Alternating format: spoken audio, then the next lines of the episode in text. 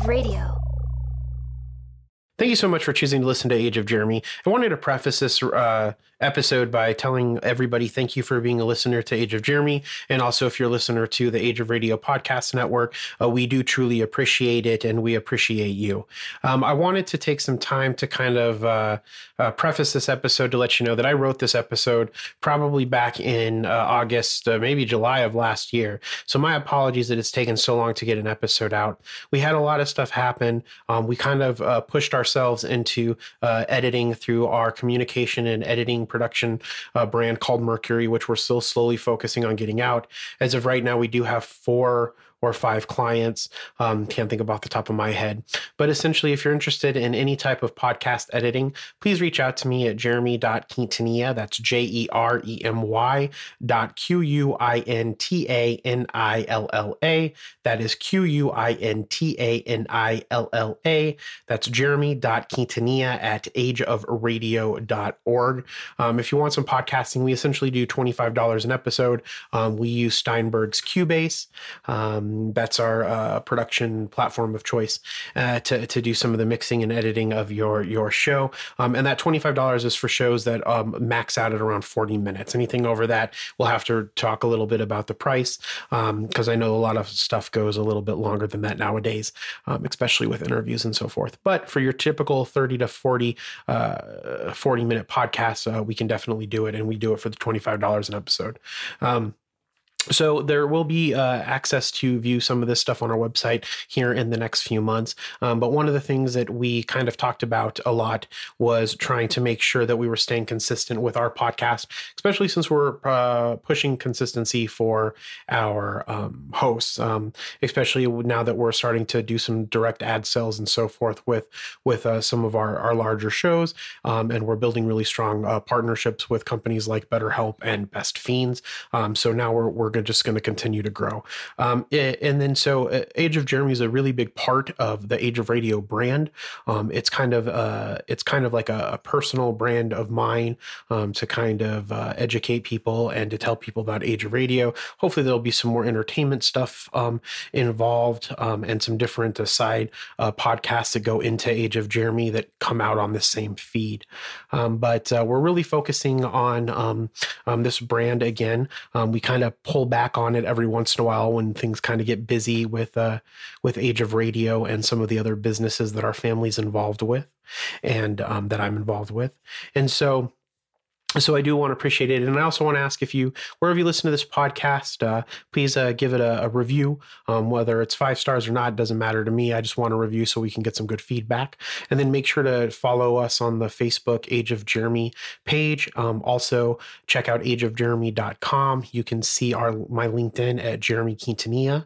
Um, so LinkedIn Jeremy Quintanilla, uh, and then my Twitter feed at uh, Twitter at Jeremy Q, and then obviously the Instagram feed Age of Jeremy. Jeremy. Um, we do all kinds of different type of content depending on the platform. Um, so more obviously more professional content and stuff um, related to um, some of the things that I uh, am trying to push myself into uh, into the world with. Uh, professionally is on LinkedIn, obviously. So you'll see a lot of stuff about marketing, um, financial stuff, and then also um, governance and running companies and things like that. Uh, it's a big passion of mine. And then also probably some philanthropic um, stuff um, as we continue to uh, focus our family, um, the Alatorre Quintanilla family, um, focused on uh, philanthropy and so forth.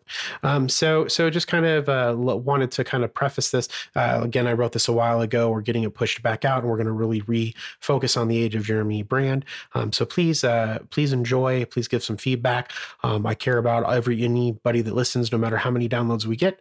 Um, just we're trying to get better and keep going. So um, we appreciate it. And again, if you want some editing for your podcast, feel free to to shoot me an email, um, and I'll put that email also in the the show feed. I believe um, should link up through there. So without further ado.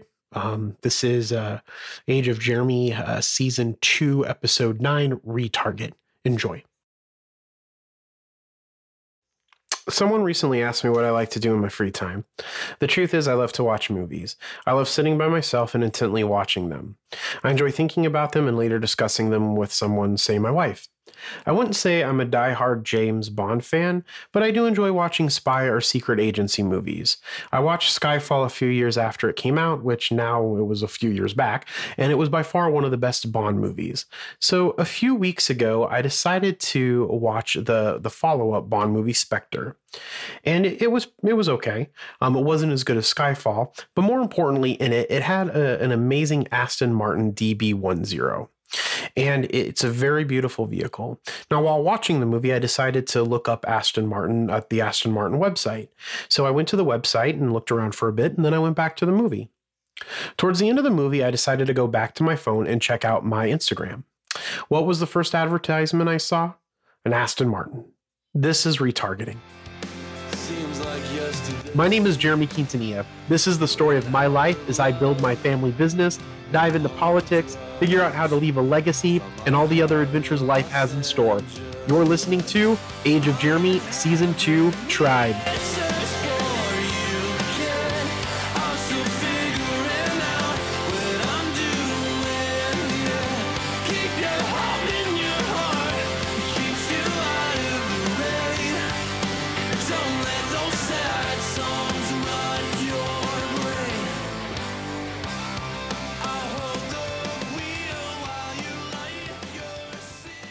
When advertising started, there wasn't too much targeting that could really go on with the direct advertising. The reason being is that there wasn't a lot of digital marketing uh, or t- technology that focused on that. And, and, advertising got better at understanding their audiences as that technology and as time progressed. But in the beginning, you would really try to reach as many people as you could with your product. Now, there was some focuses based on, say, gender and race, but you couldn't really pinpoint certain attributes and characteristics like you can today. Even with older mediums like radio and newspapers, they understood their audiences a lot more to sell the correct advertising space, but not to the extent that you can do today. The reason why advertising has become so important is because organic reach has slowed down a lot. If you are unfamiliar with the term organic reach, it is essentially advertising of your brand via followers talking or sharing your brand to their friends, family, and network. If I post something on Instagram, on IG, um, every day, and my followers share it or like it or comment, Instagram will start showing that post to more people. I didn't have to pay for the reach. Paid advertising as well paying for the reach of your brand. Both of these are great and you should utilize both of them, but paid works a lot faster and you can target who you want to see your advertisement. That is what makes it important. It's important to get your advertising in front of the right people that are most likely going to buy your product or service. The biggest craze in advertising right now is Facebook. Everyone apparently is a Facebook ad expert and can, and can create conversions.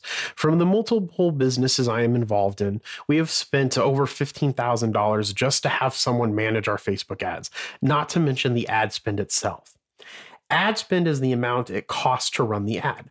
Now, that $15,000 I was talking about, that's just for another company to manage advertising the campaign. The people I have worked with have promised certain results and they've rarely delivered. Something I continue to preach uh, about Age of Radio is, is that we're not a podcasting company. We're a media company, a media company that will be one of the largest media companies over the next 15 years. So I want to figure out what the big boys are doing. And that's what I did. And this is the largest spender on advertising. I work hard and I want my money to work hard too. So I use my Freedom Unlimited card. Even when I'm spending, I'm earning 1.5% cash back on everything I buy. Earning on my favorite suit. With Freedom Unlimited, you're always earning. Ah, got it. Now, it's not really a wonder that the largest spender on advertising is also the largest bank in the US, Chase. So, where do the largest companies spend their ad dollars? Well, a lot of them spend it on search, and most of them spend it just mainly on search. Now, which doesn't really come as a surprise, um, but what did come kind of as a surprise is not a lot of them really focus on Facebook. Now, Facebook has 2.45 billion users, which is a lot, but the problem is that people don't go to Facebook to buy stuff. I mean, we they do have the marketplace now and you can buy stuff via Facebook, but you don't go there to search information. Um, or or to to look up information on something. Now, the better place to spend money is on search. And that is making sure your company comes up when someone is searching for something on say Bing, which is Microsoft or through Google. So if I search podcast hosting, I want to make sure that the first thing that people see is Age of Radio. Now, this got me thinking that Age of Radio really has to figure out this search piece. I spend a lot of time thinking about digital advertising strategy. When I want to know something, I don't go to Facebook, I go to Google. If I want to look up something like, say, podcast hosting, I'm going to search on Google and start clicking links that seem to solve my problem. Now, there are a lot of great things that Facebook can do, but I don't think it should be the main strategy. I think most of our budget should go to search. And on top of search, it should go to another interesting thing that you can do um, with Facebook and also with Google. And that has to do with the pixel, um, specifically the Facebook pixel. The Facebook Pixel is an analytics tool that helps you measure the effectiveness of your advertising.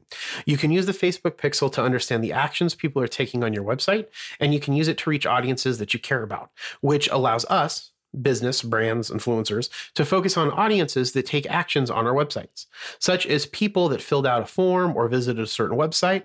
This helps make sure that we are focusing on people that are interested in our content. One of the things that has been difficult for me is advertising all of our shows. Now, I can run search for each show because, well, we don't have the advertising budget for that. But we can run search for our larger shows, the shows we know that people enjoy. Shows like Color Me Dead, Murder Under the Midnight Sun, True Crime Trucker, Stranger Than, JV Impact, Bases Loaded, Dark Windows people will go to search podcasting and our shows will pop up. And then our pixel, once they go to the website, will pick up that and start retargeting those people with shows on their Facebook feed. Now, I call this cross sale. Cross sale is essentially a, a, concept in retail sales when a client wants something and you get them that something, but then you offer them something else that makes sense based off of the understanding of you ha- that you have of that client. Um, so, for instance, if you go in and someone's buying jeans and you talking to them and you find that they like blouses or a certain type of blouse and you have it, then you start showing them those blouses and then you try to get them to buy multiple blouses and that's the cross sell. Now, let's take Color Me Dead. Color Me Dead is a true crime show. If people go to their page um, or their ageofradio.org forward slash color me dead page, and then they later go on Facebook or Instagram, I want those people to see true crime shows or maybe even paranormal shows like Learning to Curse um, or Stranger Than. This is how we cross sell them other options. Now, in an ideal world, the average individual follows six podcasts. I would like two of those podcasts to be Age of Radio Network shows or um, Age of Radio shows. This may take a little bit of time, but persistence will get us there. So, in my mind, the cross sale is on Facebook and Instagram. And that is what we are going to focus on for the rest of this year um, and going into uh, 2020. The other great thing about Facebook are lookalike audiences. So let's say you are just getting started and your pixel hasn't tracked a lot of people. You can create lookalike audiences based on the people that have visited your website or the people that are on your Facebook page. This is very beneficial for your ad getting in front of similar people. This isn't specifically retargeting, but it is beneficial in getting your ad in front of people that you can convert into clients. And then you can retarget them. So, what if people don't use Instagram or Facebook, you might be thinking? Well, the good news is there are Google tags, which is a little bit more complicated. Google uses something called Tag Manager. Now, Tag Manager does the same thing kind of as a pixel does. It allows you to create audiences based on the actions that people took on your website. Then you attach those audiences to your campaigns. The other thing Google does is allow you to create affinity audiences. Now, affinity audiences are essentially an audience that is um, more likely to be interested in your product based off of the interest that they have in other products. Um, and similar to, it's similar to a lookalike audience that Facebook does. But mastering these tools is super important. And mastering these tools is going to be imperative to our goal of ubiquity. Now, ubiquity is the fact of appearing everywhere. That is my goal. Age of Radio is going to be a household name in the Southwest. That's the first part, and then the Midwest. So when you think about that Southwest, California, Nevada, Arizona, Utah, Colorado, Texas, and Oklahoma, and then we're going to slowly push up into the Midwest. Not saying that East Coast places and West Coast places don't, uh, or other West Coast places besides California don't listen to our shows. That's not the point. the point is is to kind of focus on these specific regions and a lot of these regions are because this is where a lot of our shows are being listened to. And so we're pushing um, more people to listen to in those areas but to get there, it's going to take some really big wins and a whole lot of winning. But I am perfectly confident that Age of Radio can get there. Now, ubiquity, in my opinion, is the most important concept of all. It is a great way to overburden your competition because their clients cannot move without seeing your brand. It kind of boxes them in. Now, it's very important very difficult to do, especially on a budget, which is why I keep going back to SEO as part of our overall strategy. Um, and in a deal world, we can impress the show's image as well as the Age of Radio logo into people's minds. And I'm probably going to be doing some more researching on SEO, but um, to, to finish out this specific episode, I kind of want to talk about a little bit of a current strategy that I'm, I'm working on. Now, when I think about our current strategy, we have this search aspect. And then from the, there, those audiences are retargeted via Facebook and Instagram. Now, one of the things that I continually think of are all the people that don't use Facebook. Now, most of the people that like listening to podcasts are also social media goers, but not everyone is, which is why I've been testing another aspect of marketing. Well, an inexpensive aspect of marketing. So, you're wondering if billboards work, are? Well, if they didn't work, they wouldn't exist. That's the beauty of a free market, baby. And also the sad reason Furbies went out of business. So if you want the short answer, it's yes. Yes, billboards work. However, something tells me you want a little more in depth answer, like do billboards work for you? And you. Full disclosure, I work for a billboard company. Billboards are a top of the funnel marketing medium. If you've never heard of the funnel analogy, essentially, your potential customers are at the top and buyers are at the bottom. So if you want more buyers, you just got to get a bigger funnel. Billboards are one way to widen that funnel as they make new customers aware of your product. Big brands know this and spend about 60% of their marketing budgets on brand awareness marketing like billboards. Even online brands like Netflix and Amazon utilize out of home advertising because they realize that humans don't live entirely online, despite what your grandparents. So if they can find success with billboards, so can you. And you. Historically, using billboards has been reserved for large marketing budgets because billboards can cost a few thousand dollars and be long contracts. And if you're a small or medium sized business, you might not have that kind of marketing money in your budget. Luckily, times are changing and there are other ways for you to get on a billboard. Blip, for example, allows users to get on a digital billboard with no contract or minimums. They like to call it billboards on your terms. And by they, I do mean me, because let's remember, I work for Blip. Now that you know you can afford a billboard, should you buy one? Honestly, it depends. Billboards work for a wide variety of businesses, from restaurants to podcasts to bow tie salesmen. There's no reason they can't work for you, but only if you work for them. Don't treat your billboards like another sponsored Facebook post. Billboards are also a long term strategy.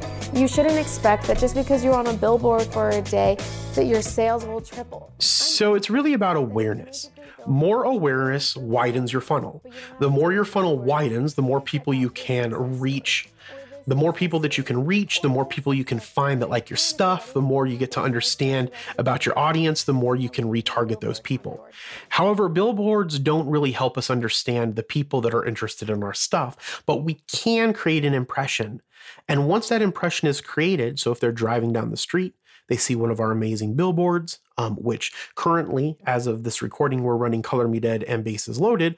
When they see those shows, um, and we're we're running bases loaded because of the um, uh, and we're running bases loaded because of baseball season starting.